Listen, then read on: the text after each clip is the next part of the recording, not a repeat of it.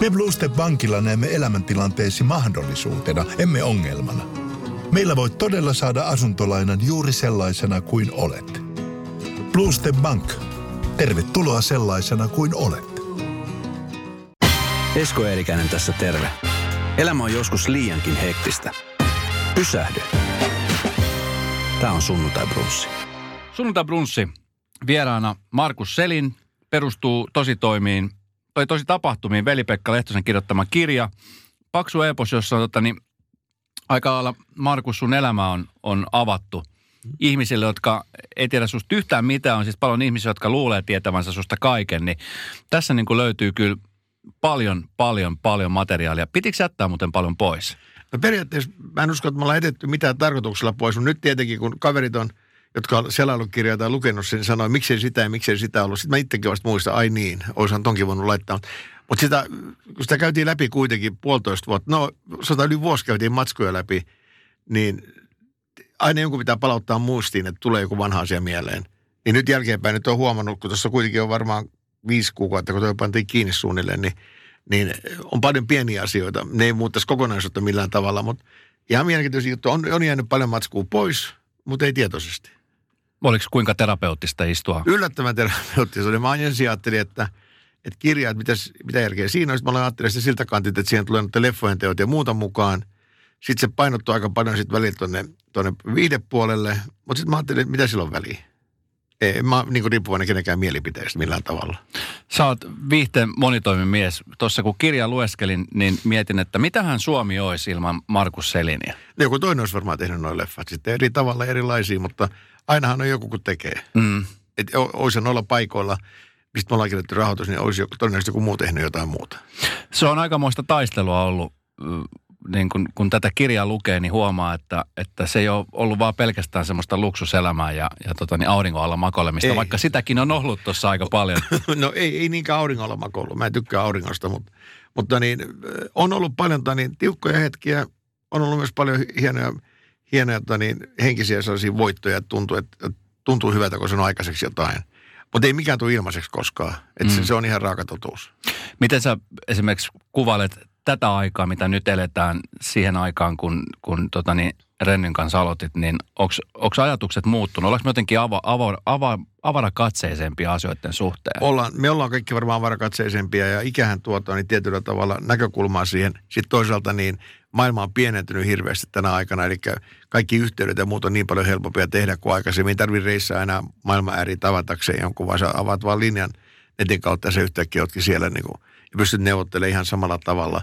Että jos nyt pääsisi aloittamaan tuon saman ruljanssin, mitä tuolla on, kaikki olisi paljon helpompaa varmasti. Mutta toisaalta se tarkoittaa myös sitä, että tässä elämän on kokenut niin paljon ja on tavannut paljon ihmisiä ja nyt tietää niin paljon paremmin, mitä asiat voi tehdä. Mm. Silloin tehtiin vaan ihan millä keinoilla vaan, mitä keksittiin. Että kyllä se kaikki on ollut sellaista uuden opettelu ja vieläkin on paljon uuden opettelemista, mikä on taas kivaa tietenkin. Että aina kun keksii jotain uutta ja, ja uuden tavan tehdä asioita, niin se on aina palkitsevaa tietenkin. Mikä on muuten ollut nyt viimeisin asia, minkä on, mikä on tullut niin kuin oivalluksena, että aha, tämä asia tehdäänkin näin? No yksi asia, mikä on merkittävästi muuttunut, on, on tonni elokuvien rahoitus. Tuntematon sotilas oli Suomessa merkittävä päänavaaja siihen, että, että niin Suomessa e, sijoittajat voisivat sijoittaa elokuviin rahaa ja saada omansa pois ja saada vielä koron sille rahalle.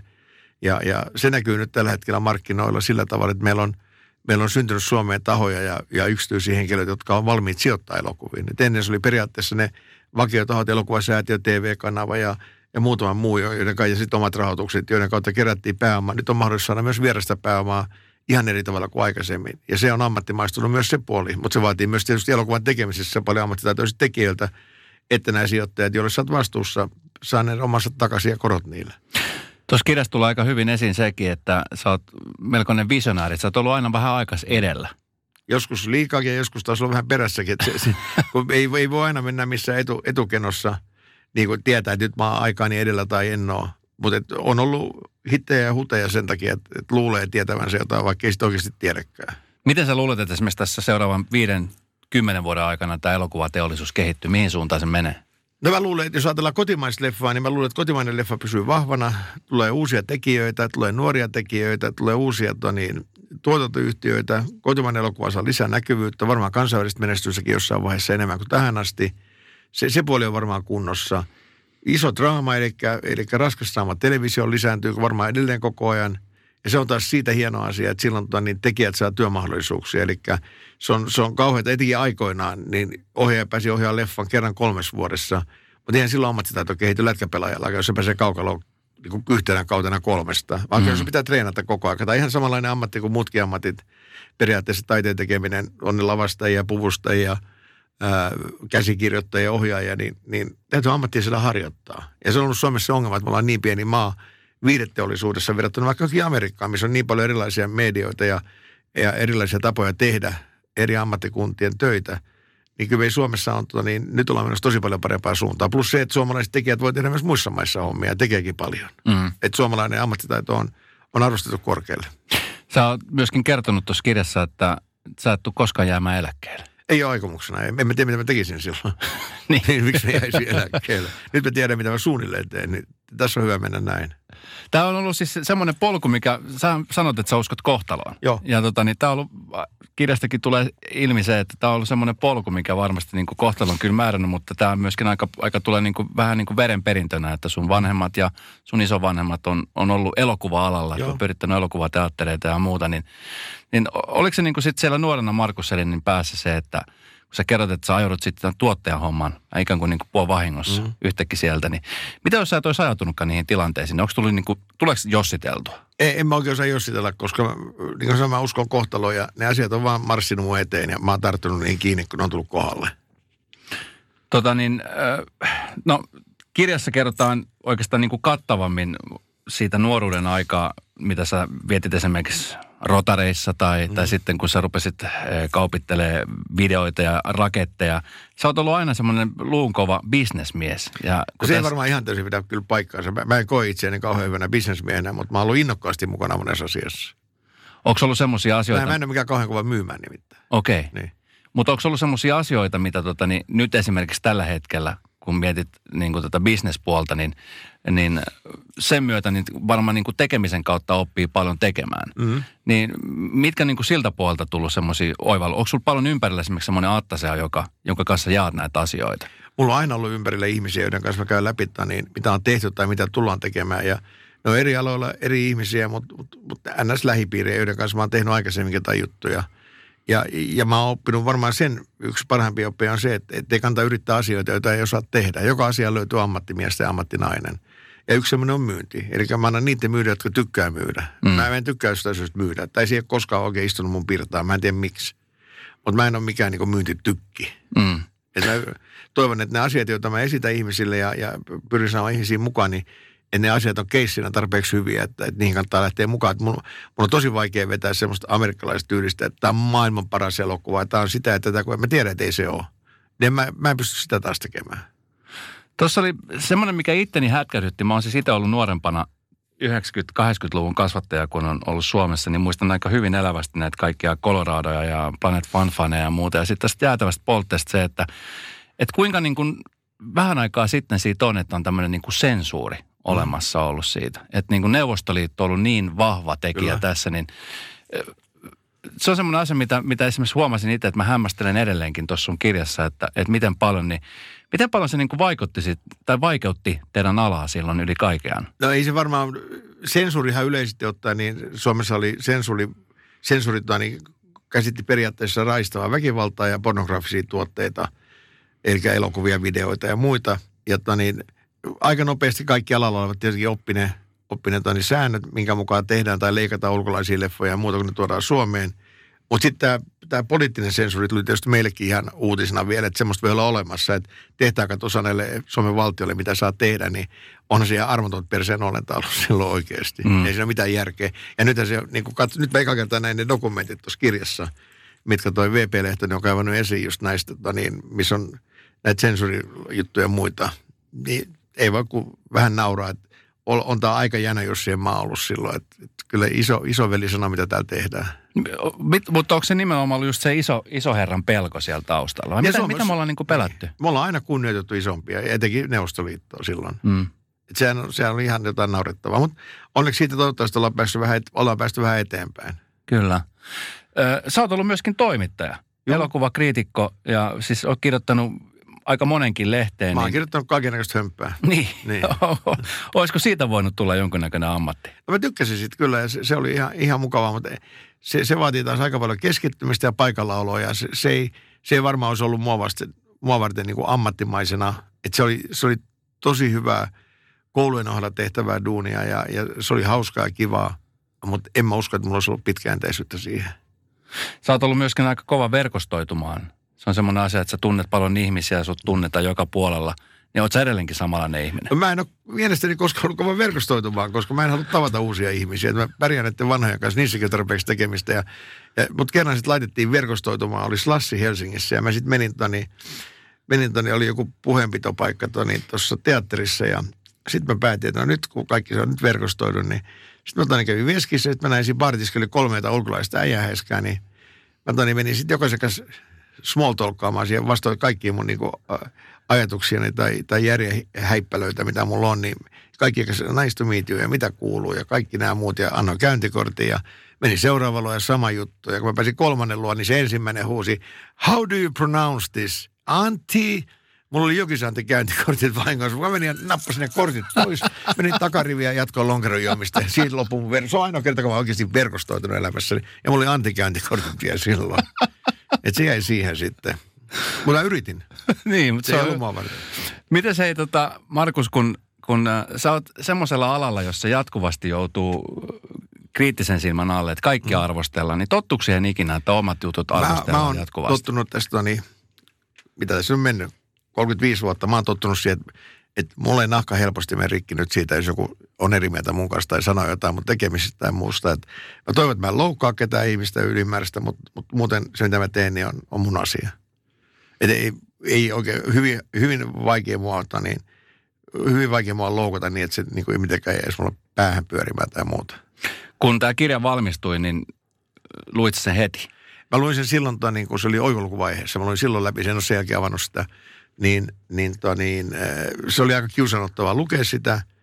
Mutta sitten mä juttelin sit VPn kanssa ja, ja kustantajan kanssa ja, ja mun kavereiden kanssa. Ja toisaalta mä ajattelin, että mitäs nyt tähän on tehty. Ne. Niin mitä siinä on enää tehtävää sen jälkeen. Että et se on päätetty, että se tehdään ja sitten se tehtiin ja sitten se on siinä. Minkälaisia tuntemuksia nousi pintaan, kun sä muistelet sitä? Häpeän tunnetta vähän ja mitä mutsi sanoo ja mitä faija sanoo ja, ja näitä ihan vakiojuttuja, mitä Nummelan pojille tulee mieleen.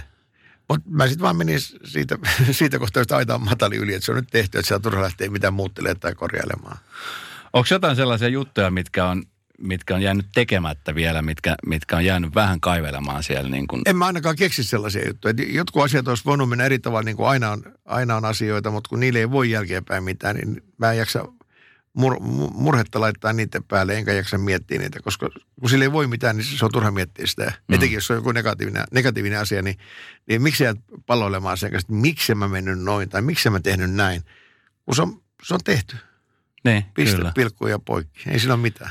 Tässä ki- kirjassa aika, aika tota niin, tarkasti kerrotaan myöskin, että, että silloin kun te lähditte tekemään Rennyn kanssa teidän ihan ensimmäistä elokuvaa, niin kaikki ne ongelmatilanteet siitä, että miten kerätään rahaa ja miten opitaan tekemään sitä ja miten esimerkiksi sitten teiltä löytyy, tai teille löytyy rahoittaja tähän elokuvaan ja tavallaan niin kuin sitä kautta se teidän ura lähti käyntiin, Venet ja Stevenson, joka sitten antoi sen 500 000 dollaria, niin miten tuommoisessa tilanteessa, kun sä oot niin koko aika sen yhden olenkoren varassa, niin No, me, mehän oltiin niin naiveja silloin, ei me tajuttu, että me ollaan mikään yhden olikorin varassa. Mutta sitten kun se asia pitkittyy ja pitkittyy ja me oltiin käyty läpi näitä pata, patavalehtelijoiden kanssa palavereita Los Angelesissa tietty määrä kuukausia, niin sitä alkoi jossain kohtaa tulee semmoinen, että tuleekohan tästä koskaan mitään. Mutta sitten toisaalta niin me suljettiin se ajatus pois ja mentiin eteenpäin. Ja sitten tavallaan kun sitä vähiten odottiin, meille tuli callback ja soitto takaisin tuolta tuolta niin Venita Stevensonin firmasta, mitä hän edusti silloin ja,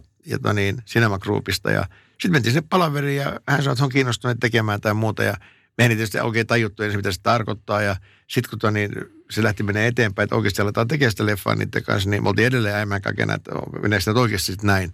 Ja sitten oltiin taas niin tyhmiä kokemattomia siinä kohtaa, että me vielä sanottiin, että okei, me voidaan hoitaa nämä kulut, jos te hoidatte nämä. Kun me ei tajuttu, että hän ottanut koko paketin ja rahoittanut sen loppuun. Mm-hmm.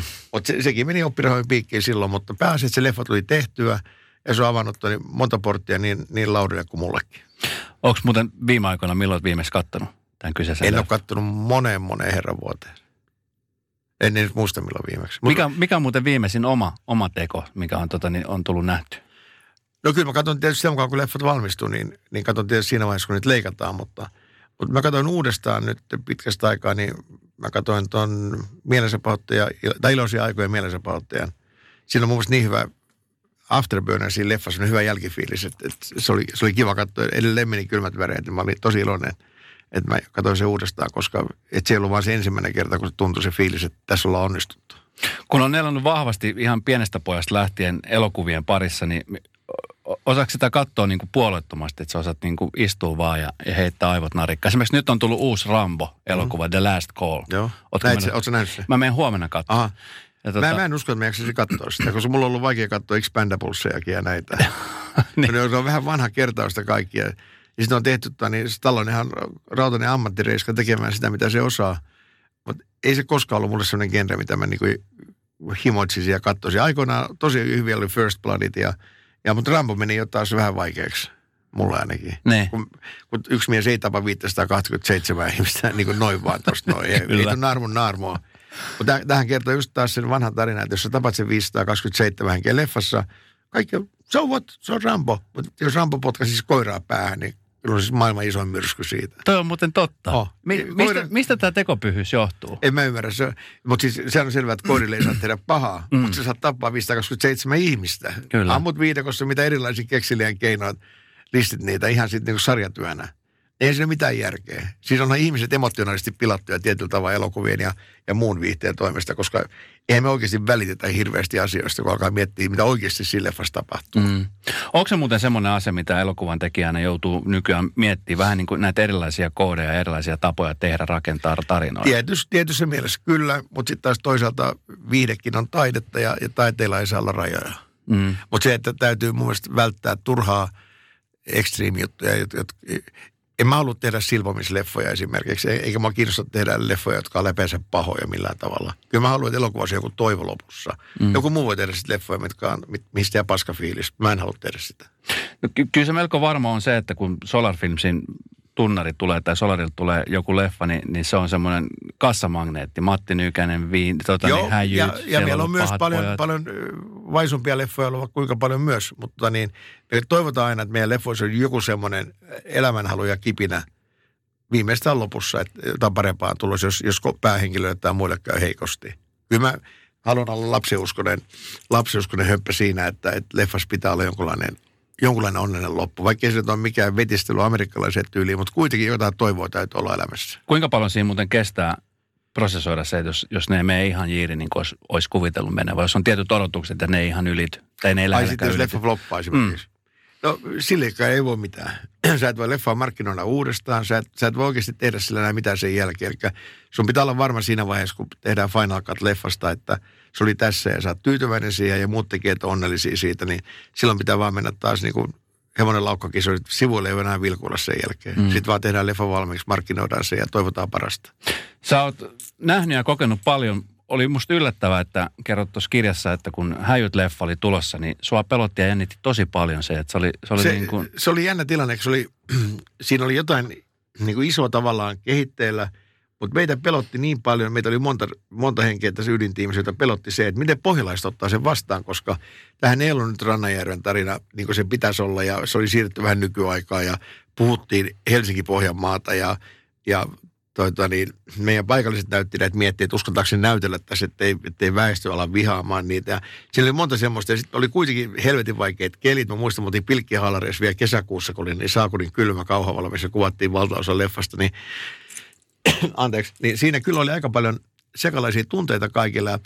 Sitten edelleenkin jokainen leffa, kun tulee ensi iltaan, se jännittää edelleen aina. Kun ei koskaan tiedä, mitä yleisö ottaa vastaan. Että kyllä jokainen leffa on edelleen jännityspaukku siitä, että kuinka paljon saa katsojia ja mikä yleisön vastaanotto. Et monta kertaa, vaikka ei katsojia olisi tullut hirveästi, mutta jos yleisö on ollut tyytyväistä, niin siitä tulee hyvä olo.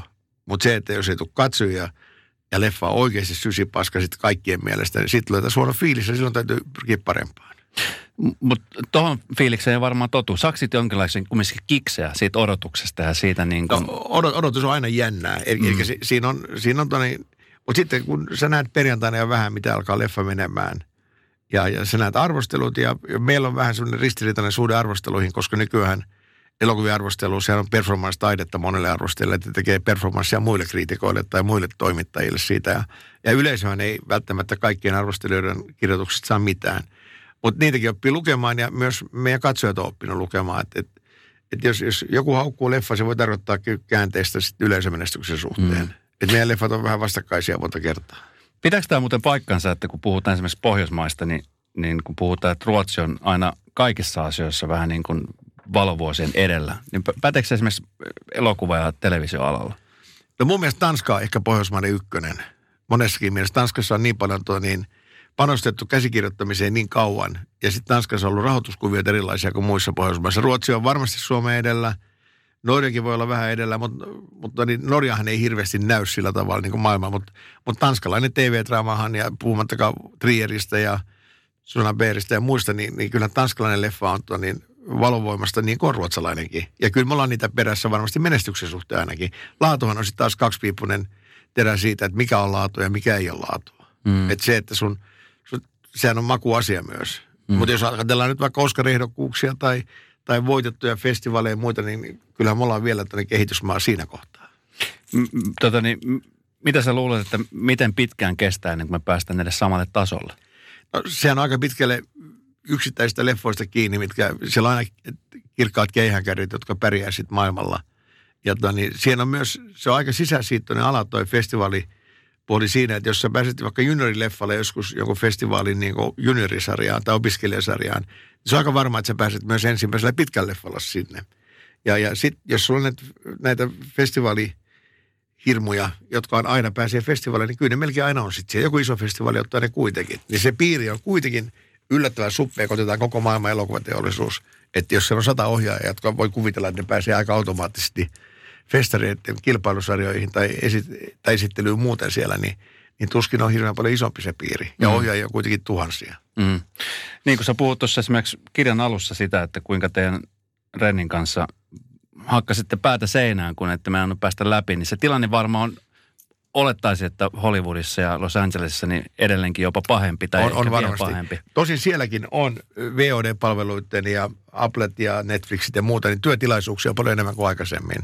Koska telkkarihan nimeä edelleen, siellä on uusia kanavia, sitten on kaapelikanavat, sitten on niin, äh, VOD, eli kaikki mitä tehdään pelkästään niin, elektronisen jakeluun just Netflixille, Applelle, Googlelle, mitä kaikki näitä on tulossa tällä hetkellä, niin se on hieno asia, että, että on, on uusia työtilaisuuksia paljon maailmanlaajuisestikin, mutta totta kai Hollywoodin iso osa niistä menee. Miten Suomessa on tilanne sen suhteen? Voiko täällä luottaa? Tämä on kumminkin aika pieni ala Suomessakin. No ky- kyllä mun mielestä tällä hetkellä voi luottaa siihen tulevaisuuteen, että, että jos lasketaan vaikka elokuva ja, ja raskaampi TV-draama, miksi sitä aikaisemmin kutsuttiin, lasketaan yhteen, niin on varmasti työtilaisuuksia merkittävästi enemmän. Meillä on yksi hyvä puoli, siinä, että me ollaan pieni kielialue, on se, että kun tulee uusia toimijoita – niin mun nähdäkseni niillä on kaksi vaihtoehtoa pärjätä. Urheilu tai sitten paikallinen draama ja paikallinen viihde. Ja suomalaista viihdettä ja draamaa ei tehdä muualla kuin Suomessa. Mm-hmm. Ja taas Pohjoismaat pystyy menemään vähän, että tekee yhdessä maassa, niin ne leviää aika ketevästi näihin muihin. Mutta meidän kielihän ei tule mistään muualta kuin meitä itseltään. Ja se on, se on toivottavasti jonkinlainen vahvuuskin vielä joskus. Että mm. aina kun tulee uusi toimija, niin ennen mitä urheiluahan ei riitä loputtomiin. On vaan tietyt lajit, kun toimii missäkin maassa. Mm. Et meillähän käsipallolla ei myydä niin ei myydä mitään tilauksia. Niin, niin kuin taas jossain muussa maassa myydään. Ja, ja niin, silloin se kääntyy siihen viihteen ja draaman puoleen, sen pitää olla paikallista. Jos katsotaan isoja amerikkalaisia sarjoja, kun tulee telkkarista, niin jos suomalainen uusi draamasarja saa 500 000 katsojaa, niin nämä isot jenkkisitkomit tai, tai mitä vaan draamoja on, niin useimmat niistä kerää 50-100 000 katsojaa. Et ei ne ole se isompia. Mm. Ja niille ei rakenneta sitten taas maksavaa profiilia sulle. Miten sä, Markus, nyt sitten täällä Suomessa, kun oot, oot ollut ja tehnyt pitkää uraa, niin miten sä nyt näet esimerkiksi sun hyvän ystävän? Tämä on hyvä ystävyystarina mm. myöskin sun ja Renin mm. välillä. Renilläkin on aika paljon tapahtunut tässä välissä on, ja, ja nyt tällä hetkellä hän vallottaa Aasian markkinoita. Niin miten sä näet sun ystävän, ystävän tota, niin tämänhetkisen tilanteen? Sieltä vähän välit oli niin kuin korkealla, sitten tuli semmoinen iso droppi ja sitten lähti uudestaan uuteen mm. nousuun. Niin minkälaisia fiiliksi tämä herättää? Se herättää tosi positiivisia fiiliksi sen takia, että – että Lauri on saanut tavallaan nyt ihan uuden alun uralle siitä, että hän muutti Kiinaan. Se oli rohkea veto, että hän lähti sinne. Ja nyt hän oli just, lähti Suomesta lauantaina iltapäivällä pois, tuli torstaina tänne pikavisitille matkalla Kiinaan, oli losissa kaksi eri kertaa nyt kuukauden aikana ja Se on niin hassua, kun se on käynyt kasvamassa korkoa nyt Kiinassa. Niin yhtäkkiä siellä on studiovoimat ja muut puukkailee palaverit, kun, kun Kiinassahan ei ole, onkohan ketään muuta Hollywood-ohjaajaa, jonka, jonka tani, firma on Kiinassa nykyään. Ne kuuntelee aika herkällä korvalla nyt, että niin, että niin Extraordinary Entertainment, eli Rennyä ja DJtä, niin, niin ne oli nyt ihan niin kuin maine palautettu ja plus kymmenen siihen, kun ne meni nyt tonne. Tuossa meidän, meidän toimari siellä. Siellä on onnellinen mies. Kyllä. Kyllä. Niin, siis ollut hieno huomata ja, ja tuossa teillä oli jossain vaiheessa ystävyys vähän katkolla. Tai me, me otettiin ihan reilu jäähy siihen ystävyyteen, koska se oli niin turhauttava tilanne, kun, kun Manner, Mannerheim ei mennyt eteenpäin ja todettiin sitten, että nyt tuli tiilisenä vastaan, että siitä ei mennä läpi millään ilveellä, niin, niin meillä oli pitkä kaveruus alla ja se oli vähän hengästyttävää välillä, koska me oltiin melkein joka päivä yhteydessä milloin mistäkin asiasta ja, ja mietittiin ja jaettiin asioita ja sitten tuli tuommoinen tenkkapoo tuohon matkalle ja, ja molemmat oli aika tyhjinä siinä kohtaa, niin se teki niin hyvää sitten, kun me vihdoinkin, meidät kaverit yllytti meitä, että lopettakaa nyt vanhat papat saatana viititte kiikutella toisillenne. Ja sitten istuttiin alas ja todettiin, että tämä on ihan turhaa. Tämä on liian lyhyttä elämä siihen, että vihotellaan. Ja nyt meillä on parempi ystävyys kuin meillä on koskaan ollut. Niin ja tuo on musta erittäin hienoa, että... että... Ja aikaero on parempi. Niin, Renne on niin. Kiinassa siellä kuusi tuntia aika edellä. Kyllä. Osin aika on tosi vaikea, kun sä heräät, niin siellä on ilta jo. Kyllä. Niin se on tosi vaikea ollut niin kuin silloin aina handlata. Että, että, mutta nyt me pystytään olemaan molemmat työpäivän aikana, niin pystytään olemaan yhteydessä. Niin kuin tänäänkin me ollaan kaksi kertaa jo soitettu. Mm. Koska siellä on nyt kello, nyt siellä on iltakohta, mutta niin aamulla kun mä heräsin, niin siellä oli ilta, ilta, iltapäivä kaksi. Mm, kyllä. Tosi helppoa.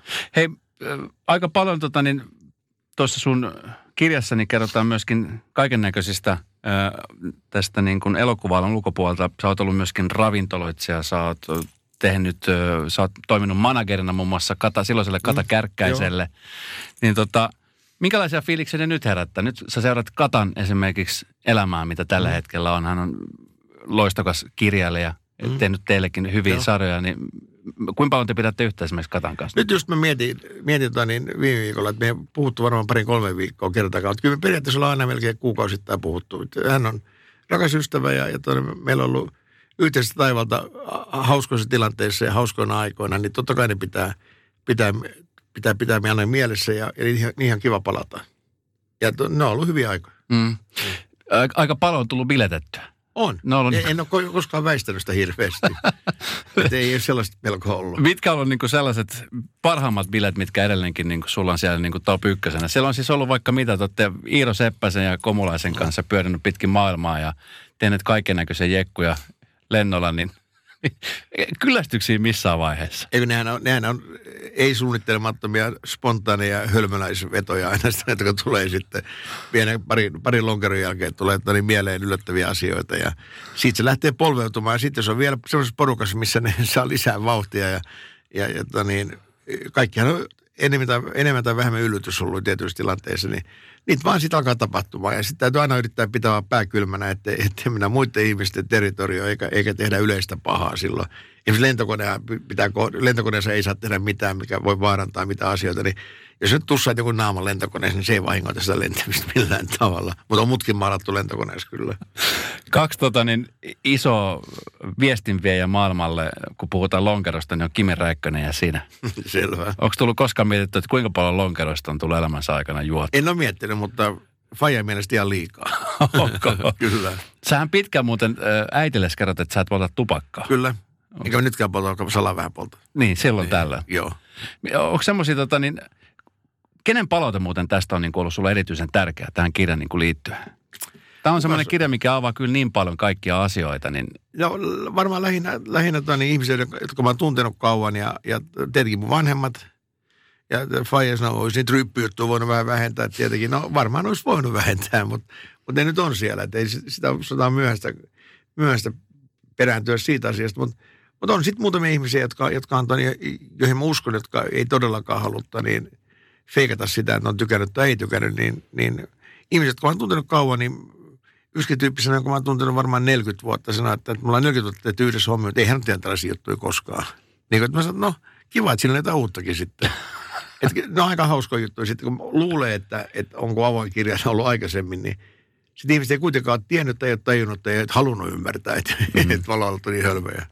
Se, mikä musta oli erittäin hieno tässä kirjassa, oli tässä aika lopussa, kun sä kerrot aika hyviä, tai annat hyviä neuvoja ihmisille ja, ja tällaisille, jotka, jotka esimerkiksi miettii, että pitäisikö lähettää sulle vaikka joku näköinen Mutta ihan käsikirjoitus. puhtaasti henkilökohtaisia ajatuksia lonkalta vedettynä, että ne ei ole mitään alan industry-standardeja. Niin kuin, että, Nimenomaan, mutta että aika moni kuuntelee nimenomaan sun, sun ajatuksia ja sun mielipiteitä. Nyt lähetteleekö ihmiset paljon sulle käsikirjoituksia ja ajatuksia No. siitä, että mitä pitäisi tehdä? Ja... Enemmän ihmiset tulee kännissä kertoa mulle, että heidän täytyy tämmöinen leffa pitää tehdä. Ja ne on usein just sillä hetkellä keksittyjä juttuja ja ne vähän rassaa joskus, kun haluaisi olla kavereiden kanssa rauhassa ja, ja olla niin kuin silleen vaan, että juoda, juoda ja jutellaan mukavia ja, ja syödään ehkä. Ja sitten joku tulee hössöttää siihen viereen oikein tosissaan, niin kuin, vaikka mä tajun heti, että se on just keksinyt tämän idean, että ei ole mitään, mitään pohjaa sillä, niin se on joskus vähän raskasta, mutta sitten mä odotan siihen ekaan henkäyksiä asti ja anna käyntikortti, että soita mulle 9 ja 5 välillä arkipäivisin. Niin jos, mutta täällä on niin kuin 99 kusipäitä, jotka ei sadasta soita. Niin. Ja edelleen yksi soittaa sadasta. Niin. Että se on niin vähän sitten.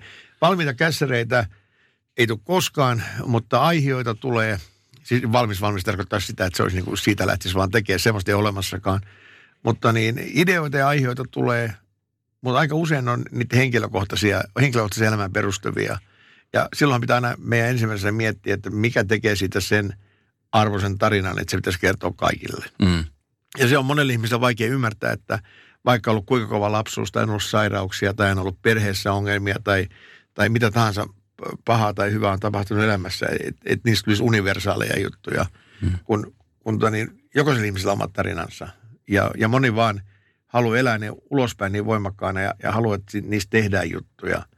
Niin se ei ole ihan niin yksinkertaista. Se on kuitenkin iso prosessi siitä, kun lähdetään jonkun ihmisen elämästä kirjoittaa ensin kirjaa tai käsikirjoitusta, niin puhutaan vähintään kahdesta vuodesta, että voidaan lähteä miettimään vakavasti, voiko siitä tulla leffaa. Ja, ja tota niin, se, se, on niin iso prosessi ja raskas prosessi, että se vaatii sitten ihmiset, jotka oikeasti kiinnittyy siihen ja lähtee viemään sitä asiaa kunnolla eteenpäin. Se elää niin liikkeelle, että kävelee meidän sisään ja lyö viisaa nelosta ja tässä on mun elämäntarina, missä on sitten kaiken näköistä, mutta se ei ole vielä mitään meille. Mitä jos Markus Selinistä tehtäisiin elokuva, niin millainen Mä elokuva uskon, se että olisi? ole myynnissä kyllä nyt. Aha, Niin, musta tuntuu siltä. Eikä tuossa olisi mitään elokuva-aihettakaan. Tuossa nyt, Tuossa niin. pikku dokailua ja jotain leffantekoa matkan varrella, niin Kyllä tässä on aika paljon mun mielestä sellaista, mikä ihan varmasti, jos no kirjana kiinnostaa tosi paljon, niin kyllä leffana vielä enemmän. Tässä nyt on viime aikoina, tässä kerrottiin ihan hyvinkin, että sulta muun muassa pyydettiin konsultaatioapua, kun tehtiin Cheekistä elokuvaa. Mm. No se on ihan normaali, tuottajat joskus juttelee keskenään ja, ja jos joku oikeasti pyytää, niin mä mielellään autan silloin, jos mä pystyn auttamaan. Ja sitten mä sanon vaan, että mä sitten kerron oikeasti mitä mieltä mä. Mm. Siinä ei mitään järkeä, että menee ravintolaan ja saa huonoa ruokaa ja kehuu, että tämä on fantastista. Se on täysin väärin. Mm. Siis se on itselle, itselle valehtelu, ennen kaikkea se on, se on sille ravintolalle väärin, että sä kehut, kehut tuonne skeidaa. Ja sama on tässä, että jos näkee jonkun leffa, jos selvästi näkee, että sun mielestä siinä jotain, jotain, mitä voisi tehdä eri tavalla, niin mun mielestä mun velvollisuus, mutta sitä on kertoa sitten rehellisesti, mitä mä ajattelen siitä. Ja se ei taas kaikki, kaikille sovi. Niin, miten ihmiset muuten suhtautuu siihen, että... että No jos ollaan- mä sanon etukäteen, että jos se pyytää oikeasti, että katsot tämä leffa, niin mä katson tosi mielelläni ja kerron, mitä mieltä mä oon. Mutta mä sanon, että siitä ei saa sitten loukkaantua. mm. Jos mä tykkään, mä sanon ilomieli ja on tosi iloinen siitä, jos joku on tehnyt niin läpeensä hyvän. Mutta yleensä aina eri tekijät on, tekisi monta asiaa eri tavalla. Et se on mutta mä myös koen sen niin, että ihmiset haluaa myös niin kuin ilmastoida omaa mieltään siinä, että, että niin kuin saa muita mielipiteitä. Se voi vaan niillä itselle jonkun reitin. Et meillä on firmassa neljä tuottajaa, me keskustellaan kaikkia. Sitten meillä on se hyvä puoli, että meitä on neljä, niin meillä on aina neljä mielipiteet suoraan. Mm. Sitten meillä on leikkaajat, sitten meillä on linjatuottajat, sitten meillä on kaikki ohjaajat ja meidän ohjaajat katsoo myös ristiin muiden ohjaajien leffoja. Ja se on mun mielestä iso rikkaus siinä, että me saadaan, saadaan niin laaja mielipidepohja elokuville, että, me, että meillä on sitten kanttiin lähteä markkinoimaan sitä useammalla sadalla tuhannella eurolla, kun se on sitten taas se viimeinen, viimeinen veto, joka voi ihan kokonaan tappiolle, jos leffa ei menekään. Mm. Että se markkinointi on yllättävän raskas episodi rahallisesti. Miten kun kirjaa markkinoi? Mä en On- tiedä mitä oikeasti siitä. Et mä, mä, mä oon sitoutunut silloin, kun tuota alettiin tekemään, että, että mä teen sitten, että meidän Katilta niin buukkaan, buukkaan tämän lehdissä, mä teen tämän rundin, ja toivottavasti tämä viimeinen kerta elässä, kun täytyy tehdä tällaista juttua, kun tämä on aika raskasta oikeasti kiertää Niin. joka paikassa. Kun mä, mä ihailen nyt tosi paljon jotain Lauria, joka on tehnyt 15-20 leffaa ja tehnyt maailmanlaajuiset kiertueet ja käynyt joka maassa ja vetänyt press ja, ja yksittäishaastatteluja ja muita. Ja ne kysymykset on maailmallakin ihan samanlaisia kuin Amerikassa. Mm. Niin, niin kyllähän siihen työstä käy. Kyllä. Mutta tämä on nyt kokemus mullekin tämä. Hei, olen suomalainen elokuva. Joo, tänään tuli, tuli niin, tai tämän viikon maanantaina tuli niin 110 000 katsojaa täyteen ja se on ihan hyvässä vauhdissa.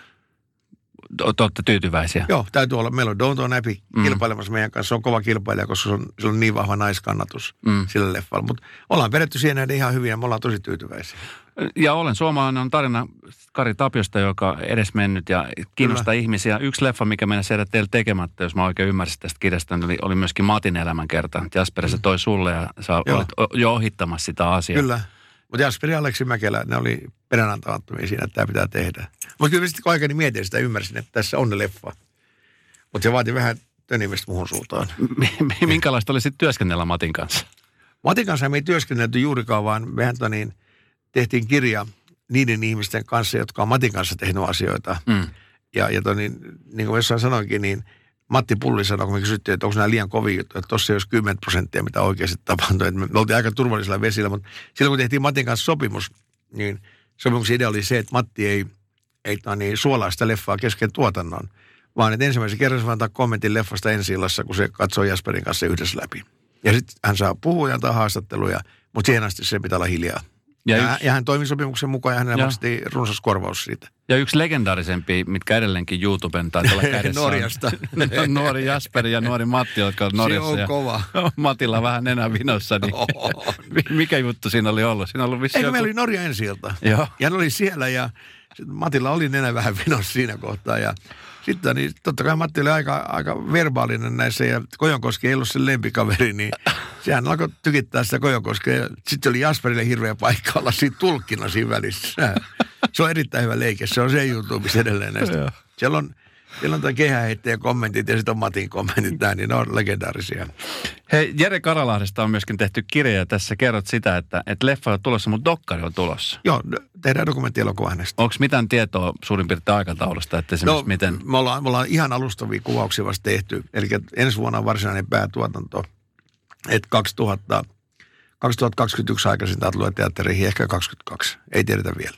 Se riippuu, kuinka pitkä prosessi on kuinka paljon me saadaan kiinni niitä ihmisiä, ketä me halutaan haastella eri maista ja muuta. Et siinä on aika paljon tarpamista, kun siinä on monta kulmaa siihen tarinaan. Ja kuitenkin se tarina pitää lopuksi olla sitten taas sellainen, että, että se kestää myös päivävalota niin moraalisesti. Mm.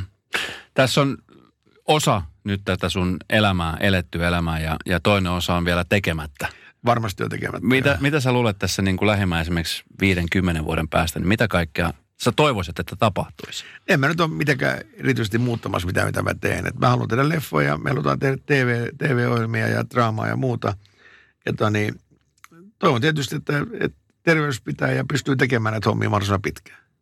Minkälaista terveistä sä olisit lähettää Radionovan kuuntelijoille? Markus Selin perustuu tosi tapahtumien kirja on ilmestynyt. Suosittelen siis lämpimästi. Tässä niin kuin näkee aika lailla niin kuin tämän kattauksen siitä, että millaista on tehdä Suomessa elokuvaa ja millaista on niin kuin murtaa ennakkoluuloja ja vähän niin kuin avata ovia muille ihmisille.